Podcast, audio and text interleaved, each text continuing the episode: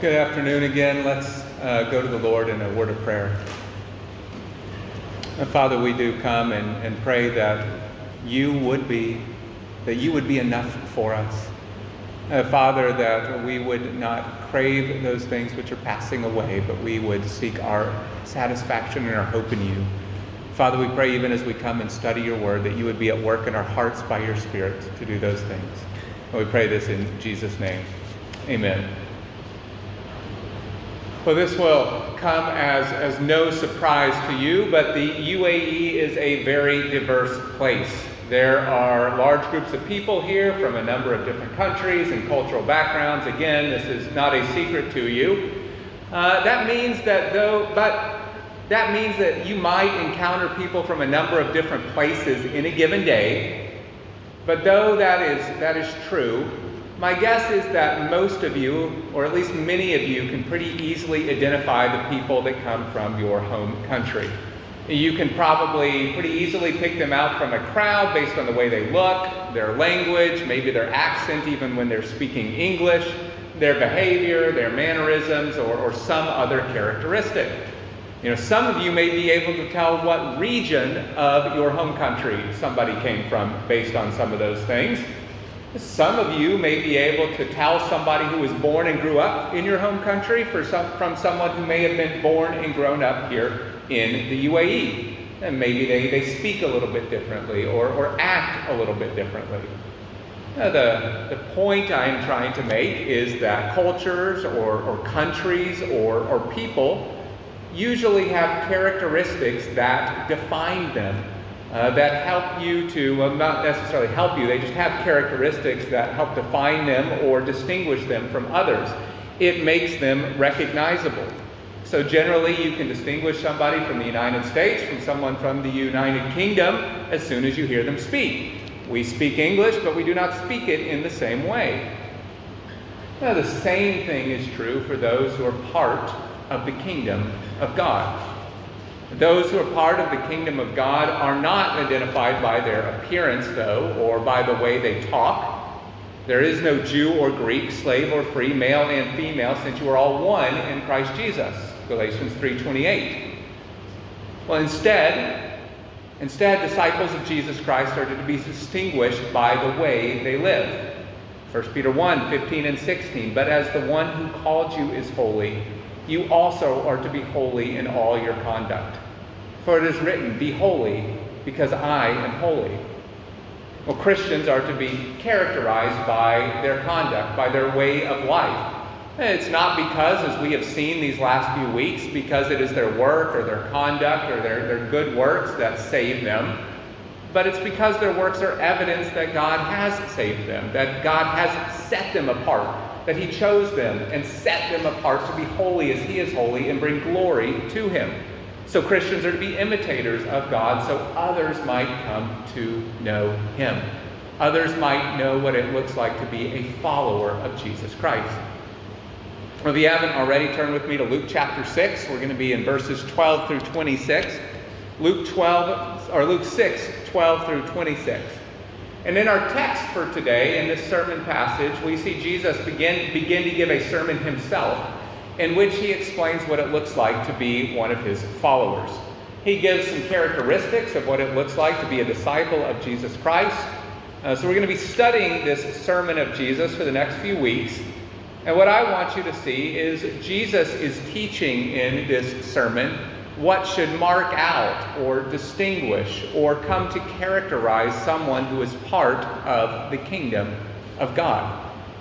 And particularly, I want you to notice that the characteristics that distinguish followers of Jesus, those things that set apart those who are part of the kingdom of God, are internal characteristics. They are not those things that are outward so we might identify someone from our home country based on outward things, but that is not what characterizes someone who is a disciple of Jesus Christ.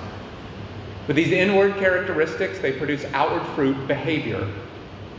But at their core, they are characteristics of the heart. So the main idea we see today is that disciples or, or followers of Jesus are those who depend on their Lord, on the Lord, and find their satisfaction in Him not the things of the world. So, disciples are those who depend on the Lord and find their satisfaction in Him, not the things of the world. And I have two points for you to consider from the text this afternoon. The first is the identity of the apostles, the identity of the apostles, and second is the identity of a disciple, the identity of a disciple. Uh, so, first, the identity of the apostles. So, we're going to get to the sermon that Jesus preaches here in a little while, but first, we see Jesus go on a mountain. He goes up on a mountain and selects his 12 apostles. So, look with me starting in verse 12. During those days, he went out to the mountain to pray and spent all night in prayer to God. When daylight came, he summoned his disciples, and he chose 12 of them, whom he also named apostles Simon, whom he also named Peter, and Andrew his brother, James and John, Philip and Bartholomew, Matthew and Thomas, James the son of Alphaeus, and Simon called the Zealot, Judas the son of James, and Judas Iscariot, who became a traitor. Well, this is, is not the first time, and it won't be the last time that Luke records Jesus withdrawing to pray. If you just flip back to Luke chapter 5, verse 16, Luke points out that Jesus often withdrew to deserted places and prayed. Well, if you uh, read that verse, if, if, you're reading this verses or this these verses here that we just read, you might be wondering, well, why is it that Jesus prays? I mean, he is the Son of God, he is God himself. Why does Jesus pray? Well, I mean, if we understand prayer to be communication or communion with God, that it is fellowship with God. On one hand, it makes total sense that Jesus would pray, right? He is the member of the Trinity, he has had eternal fellowship with God the Father. So it would make sense that during his time on earth, Jesus would, would talk to his Father, that that fellowship would continue. But Jesus' prayers also set an example for us, or set an example for those who are followers of, of Jesus Christ. And Jesus taught his disciples how to pray. I mean, if you remember back to the Sermon on the Mount, where Jesus gives us the Lord's Prayer, well, this is what he says right before he starts in and delivers the Lord's Prayer. Therefore, you should pray like this. That's what he tells his disciples. You should pray like, like this. Well, Jesus teaches us not. Uh, Jesus teaches us to pray not just by his words, not by just this Lord's Prayer, but also by his example. So the fact that Jesus prays teaches us of our, of our own need for prayer. But here's the thing Jesus did not just pray to, to set us an example, he did not just pray to set his disciples an example. Jesus prayed because he needed to. Jesus is both fully God and fully man. Again, we, we've seen this throughout Luke. He is, he's fully God and fully man, one person, two natures. And in his humanity, Jesus needed to pray. So I, I like the way one author puts it. He writes Jesus prayed and obeyed and worked miracles through the power of the Holy Spirit. Yes, in one sense, Jesus prayed in order to set an example for us. But part of that example was to show us how to depend on the Holy Spirit and trust God's Word. He prayed as one who was bone of our bone and flesh of our flesh, and his prayers were at the heart of his obedient and dependent life before the Father. And if Jesus did not pray out of necessity, then something has gone wrong with our understanding of who he is. In other words, if we were to summarize what this author is saying, is that Jesus' prayers show that he was depending on the Father, Holy Spirit, to accomplish the Father's plan of redemption. So we've seen over and over again through Luke, Jesus was empowered by the Spirit to do the will of God. Uh, this, this effort of redemption, Jesus' work of redemption, was accomplished as an effort of the triune God, planned by the Father, accomplished by Jesus the Son, empowered and applied by the Holy Spirit. And Jesus depended on the Spirit through prayer. Jesus depended on the Spirit through prayer. Just notice what immediately follows Jesus' prayers in, in these verses. Immediately after he prayed, he selected his 12 apostles. I think it's, it's reasonable to conclude that Jesus went up on this mountain and he prayed for wisdom on who to select as the 12 apostles. And Jesus prayed for wisdom to, to do his Father's will. He depended on the Spirit. As, as one commentator put it, in, in Luke and Acts, as you read through Luke and Acts, prayer preceded every major decision or crisis in the life of Jesus and the early church. Jesus prayed. Now, the, the application of this truth to, to you and, and to me seems almost too obvious to mention, and yet we, we do need to mention it. But the fact is, if Jesus needed to pray, if Jesus saw it as important and Jesus saw it as valuable to have personal and intimate conversation with his heavenly Father, if Jesus depended on the Spirit to do the Father's will through prayer, how much more do you need to pray? We notice here in, in, in, verse 12 that Jesus spent the entire night in prayer. And that's how important it was. He goes up and he spends the entire night in prayer. That's how big of a decision it was that he was about to make, how much he desired fellowship with his heavenly Father. And so I, I, point out that Jesus spent the whole night in prayer, brothers and sisters, not to, to try to guilt you into to staying up all night tonight and, and praying just because that's what Jesus did. Uh, perhaps there are times to do that, but that would probably should not be our regular pattern. However, let me at least ask you do you spend time in prayer on a daily basis? You went through the, the, the course of your day. Maybe you don't spend all night in prayer, but do you spend five minutes? When you're faced with your own major decision or your, your own crisis, uh, something that you need to do, what do you do? If you're anything like me, when you have a big decision that's facing you, maybe, or a, or a big problem, maybe your first inclination is to try to figure out how you're going to solve it on your own. Maybe you lose yourself in, in worry and anxiety for a while, wondering how all this is going to work out. Maybe you get so overwhelmed that you just kind of like freeze and don't do anything. Instead, I think we should look to the example of Jesus and, and pray and pray not just in the bad times, not just in the time of crisis, but in the good as well. We give praise to our Heavenly Father for both the good that He brings us and the trials that test us. Now remember our, our main idea Jesus' disciples are those who depend on the Lord and find their satisfaction in Him. Uh, I mean, how do disciples of Jesus Christ do this? One way is that they pray, they fellowship with their Father, they seek wisdom from the Father. And so, if prayer, if this afternoon, if prayer is something as you look in your life and you say, you know what, I am struggling to pray. I'm not sure exactly what my prayer life should be like. I know it probably should not be like what it is today. We do have a couple of good books by the door from our library. I'd encourage you to check one of them out Spiritual Disciplines for the Christian Life. There's much on prayer, much good on prayer in that book. Also, what, what should I do if I don't desire to pray? Very short little book you don't feel the desire to pray and you want to read and be encouraged to develop that desire to pray, that would be a great book to check out. Check out one of those books, let them encourage you. Go talk to a brother and sister in Christ and ask them to pray for you that you would have that desire to pray. And maybe ask them what your prayer life should look like. Well, the, the importance of prayer in the ministry of Jesus is not the only thing that I want you to see from these verses. I want to, to take a brief look at these apostles, these 12 men that, that Jesus chooses. He sets these men aside. These apostles are, are set aside in Jesus' ministry as the ones who are going to be closest to him, the ones who are going to walk most closely with him, who are going to spend the most time with him to get to know him on the deepest, most personal level during his time on earth.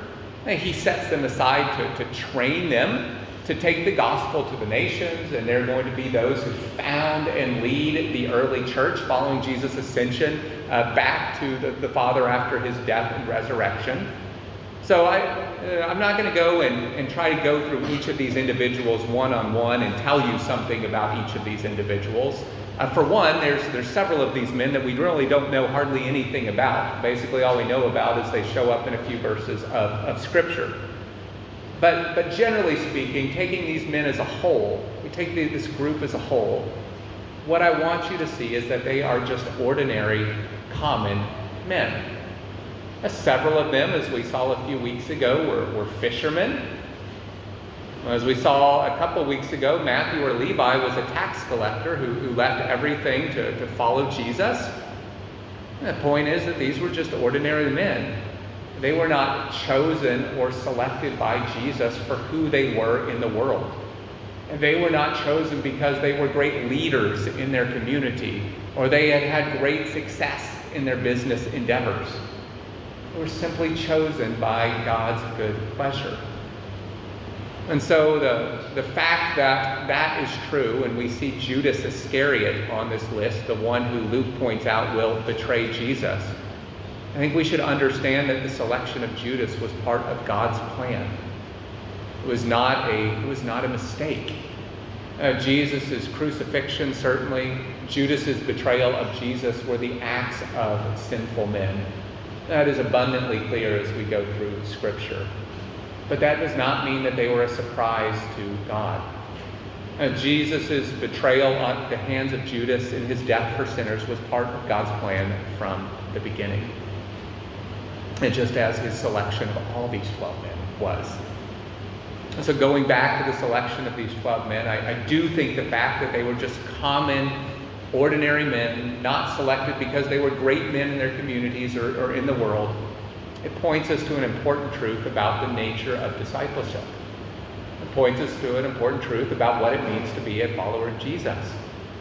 And that is what qualifies someone to be a disciple. What qualifies someone to be a follower of Jesus is not their worldly success.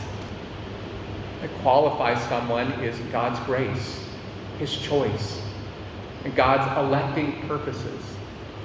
Salvation is a, a work of God's grace. Salvation is a, is a gift from God. Salvation is a work of God.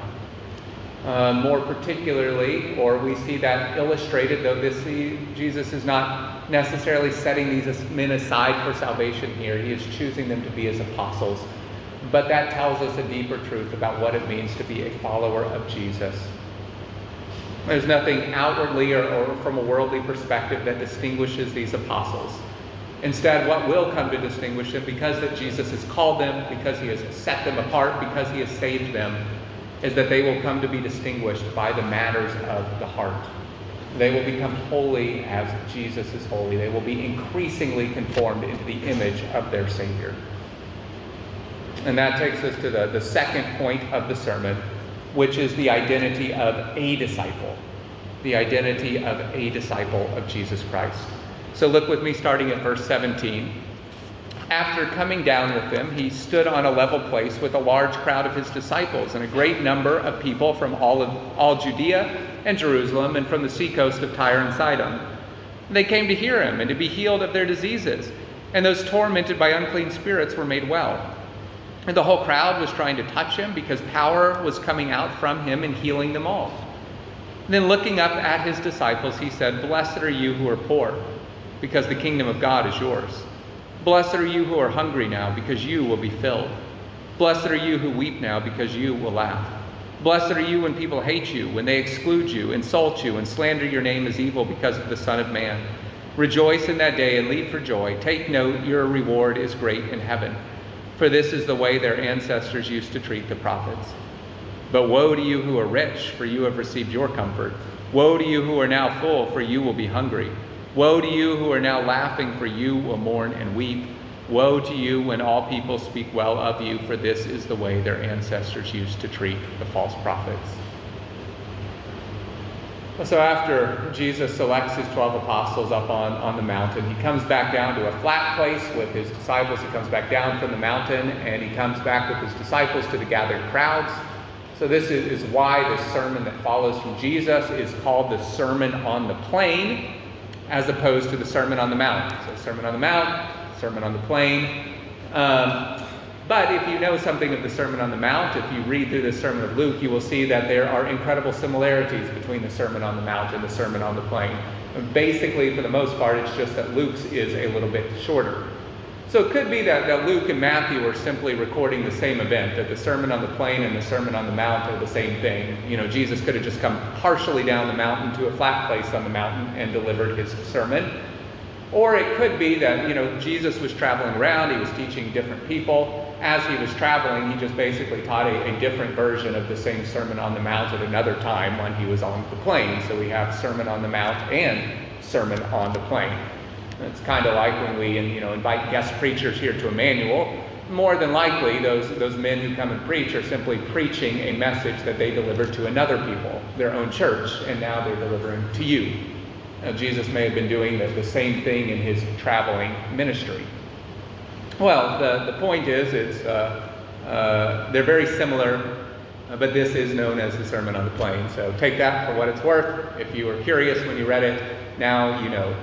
Uh, but when, we, when Jesus comes down with his disciples, we see a, a huge crowd has gathered as they've been gathering throughout Jesus' ministry. It's people not just from Galilee, but they've come from Jerusalem and Judea, which is far south of Galilee, where Jesus is at this time. They've even come from Tyre and Sidon, which were cities outside of Israel. So these are Gentiles who have come and gathered to, to hear Jesus teach, to see him heal people or to be healed themselves, to have demons cast out. And again, when we get to verse 19, it seems as if the crowds are, are really just pressing in and crowding Jesus. Uh, and that is because, as Luke puts it in verse 19, power was coming out of from him and healing them all. I think this phrase is just another way of saying that Jesus was ministering in the power of the Holy Spirit. The power of the Holy Spirit was on Jesus as he was ministering to heal. You know, it brings up pictures of that lady who touches Jesus' robe and is healed from her disease or from her sickness in, in Matthew. I think this is another way to say that Jesus was ministering in the power of the Spirit. But what I, what I want you to notice is that in verse 20, Jesus takes his attention from these large crowds who are gathered. There's these, these huge crowds that have gathered, and he places it on his disciples as he begins his, his sermon. Takes his attention from the crowds generally to the disciples specifically. And I think that should to tell us a couple of things. You know, first, it just gives us the context of Jesus' sermon, right? He is preaching specifically to his disciples. And that's why we said that these, these characteristics that Jesus is sharing, what a characteristic of someone who is disciples should be. He's teaching and encouraging his disciples. But secondly, Jesus is making a distinction between the crowds and the disciples. And Jesus is making a distinction between the crowds and his disciples. Not everyone who came to hear Jesus, I don't think this is going to come as a surprise to you, but not everyone in those crowds, not everyone who came to hear Jesus, uh, not all believed. They were not all disciples. We see this in a number of places in the Gospels. If you read through Matthew, Mark, Luke, and John, perhaps nowhere more clearly than in John chapter 6. At the beginning of, of John 6, Jesus miraculously feeds 5,000 people with two fish and five loaves of, bread, feeding of the 5,000, a very well known miracle of, of Jesus. Well, after Jesus does this, the next day, these, these crowds that have been fed, these, these thousands of people who have been fed by Jesus' miracles, come looking for Jesus. And when they find him, Jesus says this in John 6 Truly I tell you, you are looking for me not because you saw the signs but because you ate the loaves and were filled. Don't work for the food that perishes, but for the food that lasts for eternal life. In other words, when this crowd who had been fed by Jesus' miracle the day before finds him, Jesus rebukes them because they're only looking to Jesus to have their physical needs met. They just want to eat again, they just want to be healed. Uh, they want to be amazed at what Jesus is going to do next. But in, in John 6, Jesus tells that those crowds that come that oh, you have it wrong if that is all you are looking for me to do. I came to do something much greater. I am something much greater. He says in John 6 that I am the bread of life and that he came to give eternal life. He came to satisfy the spiritual hunger of those who would believe in him so that they would never hunger again uh, as Jesus rebukes the crowd and he gives this teaching on, on who he is as the bread that has come down from heaven. Uh, John writes that this was a difficult teaching for many of the, the crowd to accept, and many turned back from following Jesus from that point on. They no longer followed Jesus. They did not believe, they just want their earthly needs met. Jesus tells them, Look, you're looking for the wrong thing if that's what you're looking for. They turn back and no longer follow him. Well, why am I, am I, telling you this? Why are we talking about John 6 and Jesus being the bread of life? It's because I think here in, in Luke 6, Jesus is teaching something by taking his attention from the crowds and placing it on the disciples as he begins this sermon. He's teaching that a true disciple, a true follower of Jesus, is not one who just comes to Jesus to be healed from a disease or to be fed with bread and fish. He's teaching that a true disciple is not just satisfied with earthly things. Instead, Jesus is teaching that disciples are characterized by certain things. By turning his attention from the disciples and then preaching, or to the disciples and then preaching the sermon that he does, Jesus is teaching that disciples are those who do not seek satisfaction in the things of this world, but they find their satisfaction in the Lord and look forward to the world to come. His disciples are those who hear his words, who believe, who obey, and who follow. Friends, what does this mean for you? What should you take away from, from this fact that Jesus turns his attention from the crowds to the disciples as he begins the sermon? First, I think it means you should ask yourself, what are you wanting Jesus to satisfy? And what are you looking to him for? Are you simply wanting him to make your life on earth better, or are you wanting him to provide forgiveness and eternal life?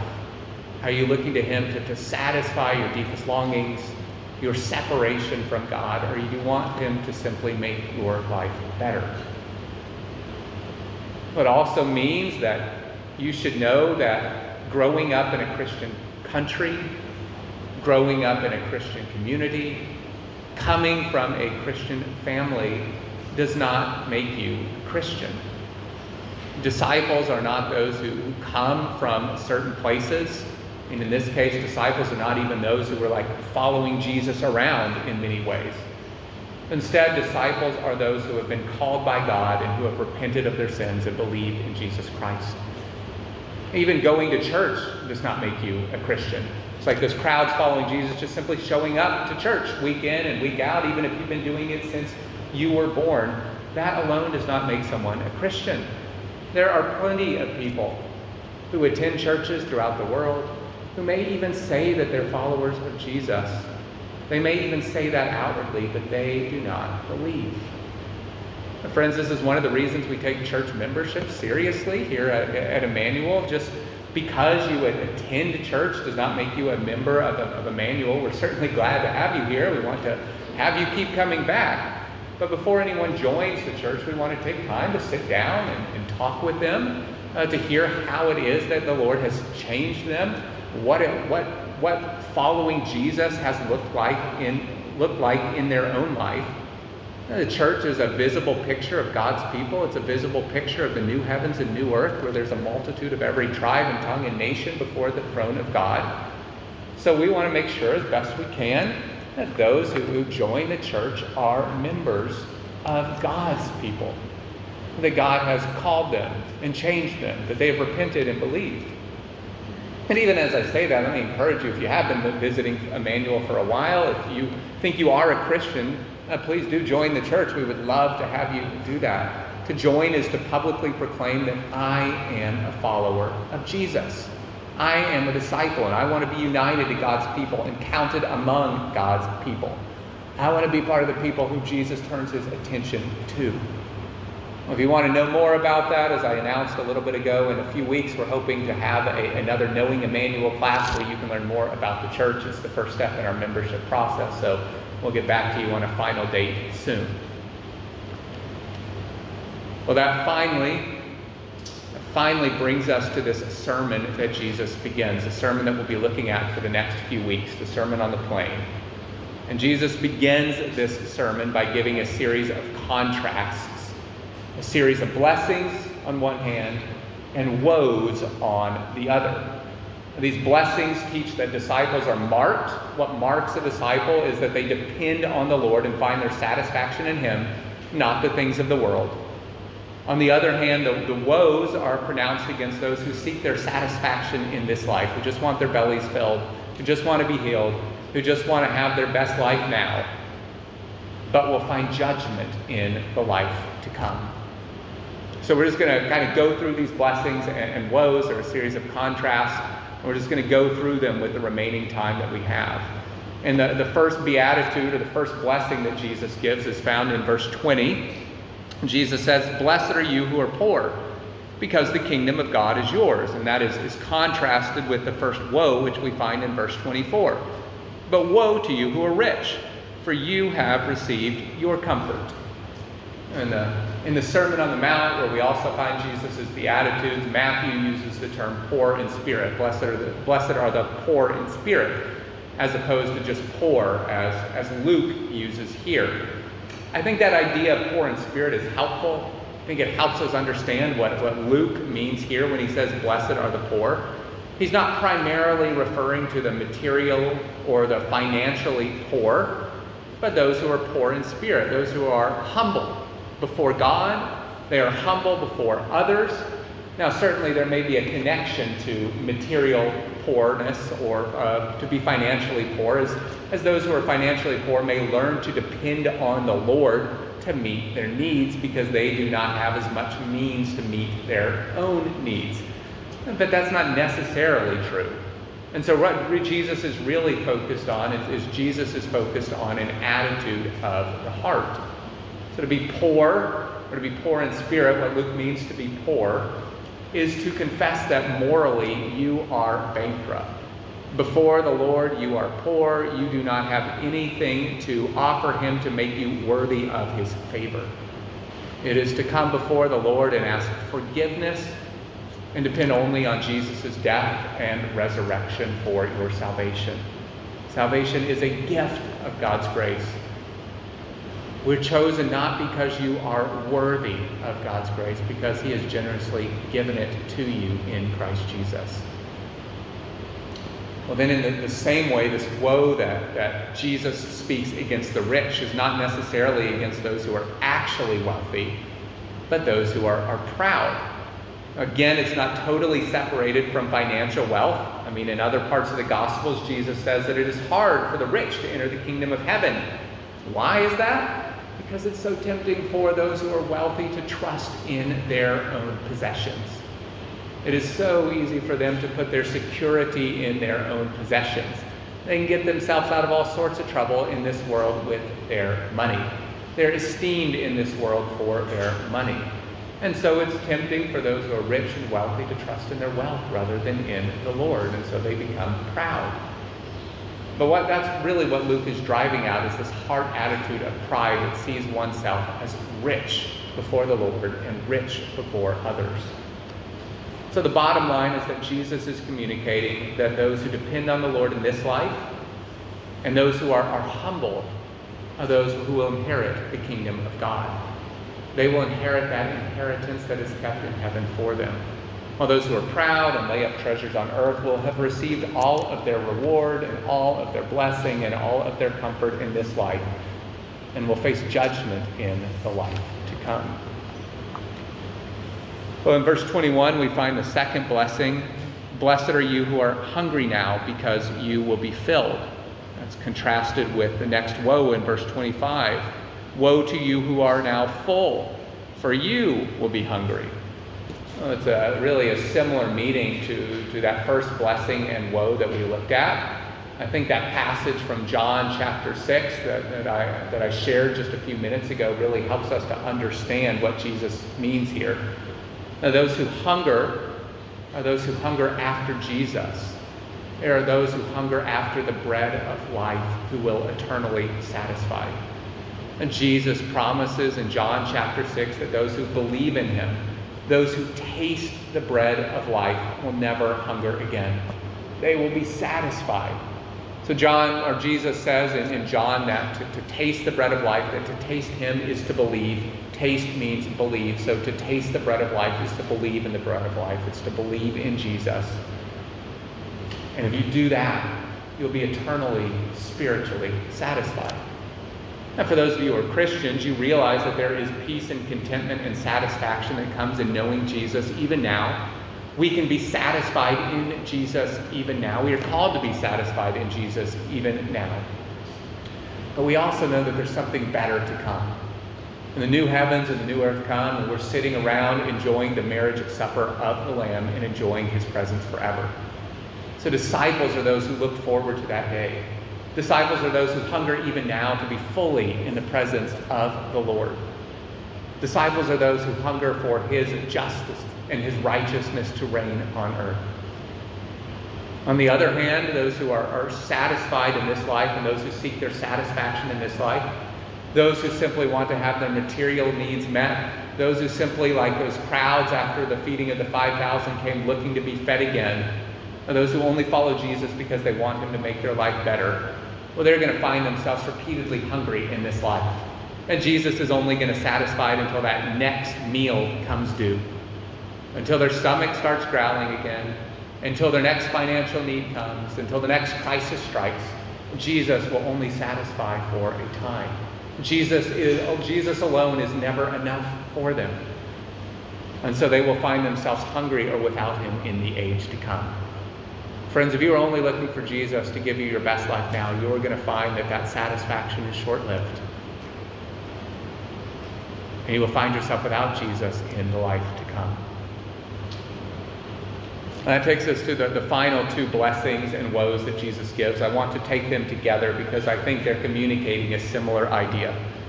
So uh, look with me at the second half of verse 21. Blessed are you who weep now because you will laugh. Blessed are you when people hate you, when they exclude you, insult you, and slander your name as evil because of the Son of Man. Rejoice in that day and leap for joy. Take note, your reward is great in heaven, for this is the way their ancestors used to treat the prophets. And then the second half of verse 25 Woe to you who are now laughing, for you will mourn and weep. Woe to you when all people speak well of you, for this is the way their ancestors used to treat the false prophets.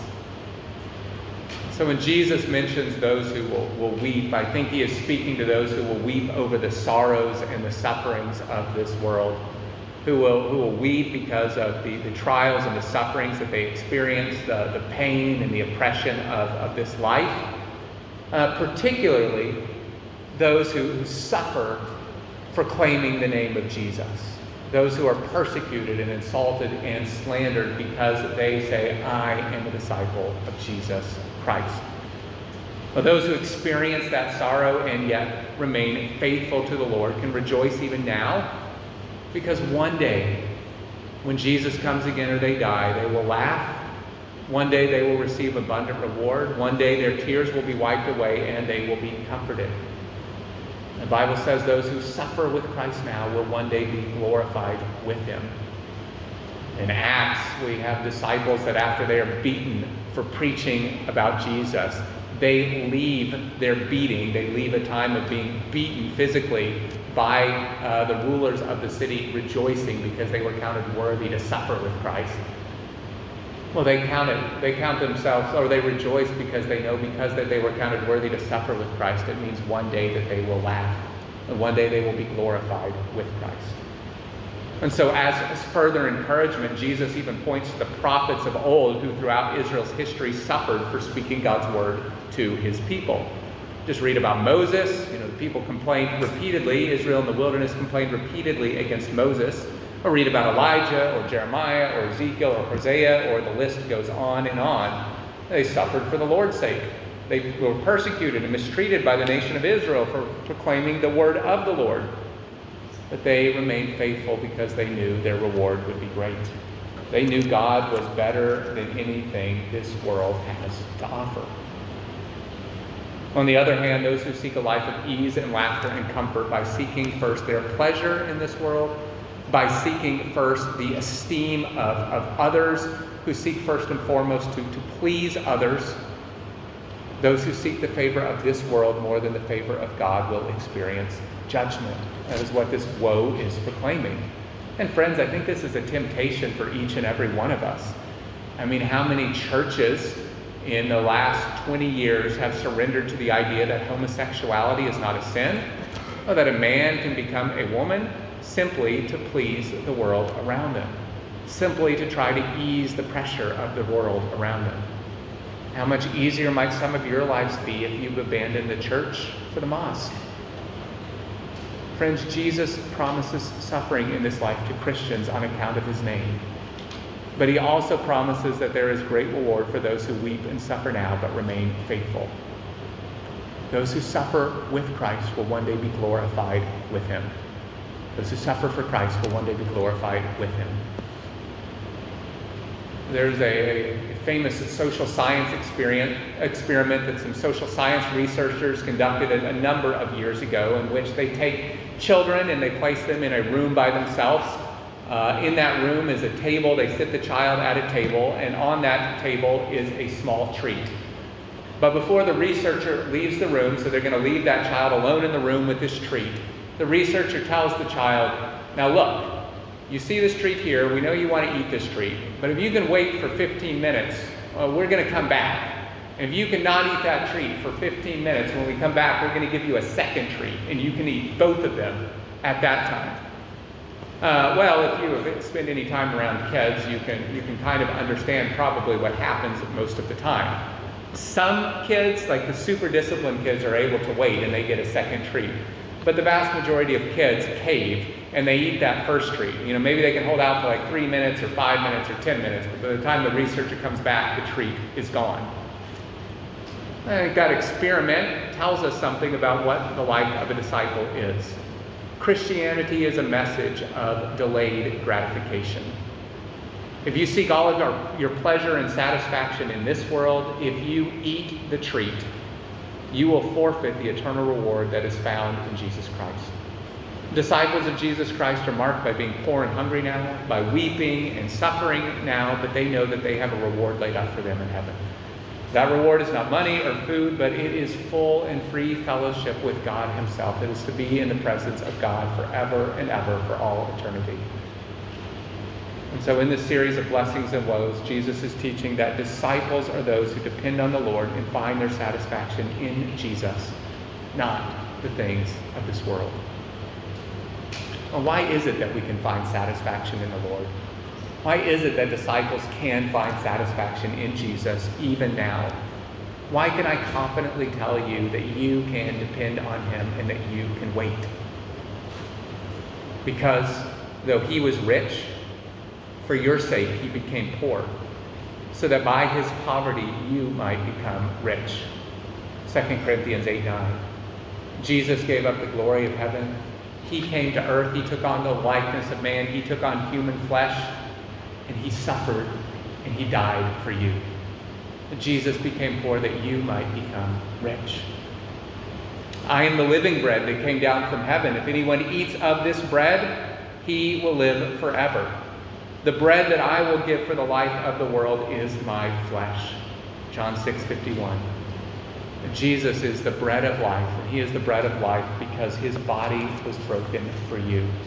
He gave his life on behalf of you, that all who come and taste of him, all who believe in him, will never hunger again. He eternally satisfies the hunger of all those who seek him. In the Garden of Gethsemane, right before he was crucified, Jesus says this to his disciples I am deeply grieved to the point of death. Remain here and stay awake with me. He endured the sorrow of the cross in your place. Jesus was hated, insulted, slandered, and persecuted and tortured unjustly. But he did that for you. He died for you. He did these things that you might receive the kingdom of God, that you might be satisfied, that you might laugh, and to secure an eternal reward, an inheritance that is kept in heaven for you. And so, brothers and sisters, you can rejoice, you can find your satisfaction in Him, and you can depend on Him. And, friends, if you are here today and you know yourself not to be a Christian, let me encourage you to turn to Jesus in repentance and faith and to find your satisfaction in Him. Become poor by humbling yourself and repenting. Eat of the bread of life by believing. Turn to Jesus. And to those who are followers of Jesus, to those of you who are disciples, let these words be an encouragement to you. You know, as we were going through this series of, of blessings and woes, you might have been saying that, well, this is me. I am poor. I am hungry. I am weeping. I am suffering. I am being persecuted. Life is hard. That is true, let these earthly circumstances, let your earthly circumstances drive you to the foot of the cross. Remember the gospel and what Jesus has done for you that he became poor, that his body was broken for you, that he suffered and died in your place. Brothers and sisters, pray that God will help you find your satisfaction in him and not the things of the world. That these words that Jesus speaks, these beatitudes that Jesus speaks, are words of encouragement to his disciples. that you might rejoice in him and faithfully endure because of the reward laid up in heaven for you. And we get a taste of that reward now as God dwells in us by his Spirit. We have the comfort and joy of his presence, but it will be so much richer and fuller in the new heavens and the new earth as we take part in the marriage supper of the Lamb. Let's pray.